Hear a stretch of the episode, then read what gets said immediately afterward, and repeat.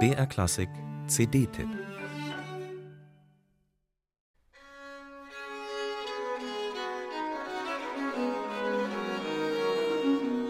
Vielleicht passiert das in alte Musikkreisen eher selten, aber wer seinen Fuß einmal über die Schwelle eines der weltweit zahlreichen Hardrock-Cafés setzt, wird dort an den Wänden unter den zahlreichen Memorabilia auch viele Gitarren entdecken.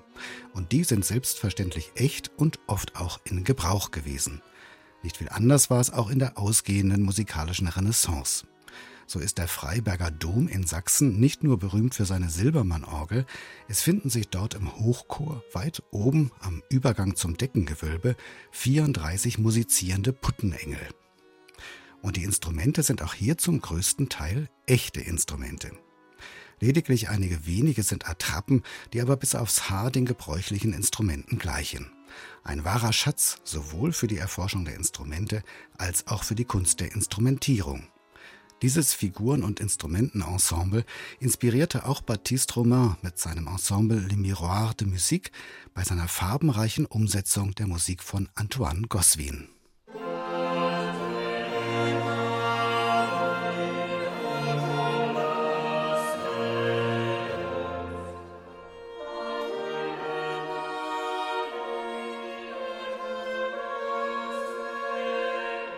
Die andere Quelle, die Baptiste Romain herangezogen hat, sind die ausführlichen und detaillierten Beschreibungen eines Chronisten vom Musikleben am Münchner Hof von Albrecht V.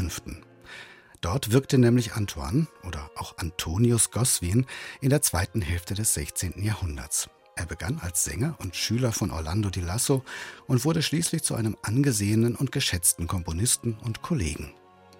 Eine Auswahl seiner Kompositionen spielt und singt Le Miroir de Musique in einer Besetzung mit sechs Sängerinnen und Sängern, einer Streicher- und einer Bläsergruppe, der sogenannten Alta Capella, dazu eine Harfe und, heute eher ungewöhnlich, damals aber in Mode, eine Zister aus der Familie der lauten Instrumente.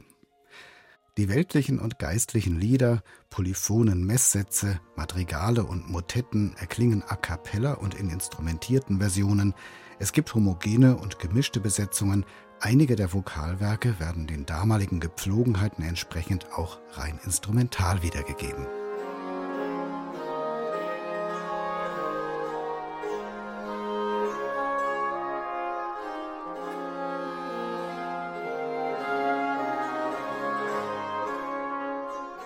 Die Werke Goswins versteigen sich weder in schwindelnd hoher kontrapunktischer Dichte und Komplexität, noch sind sie avantgardistisch experimentell.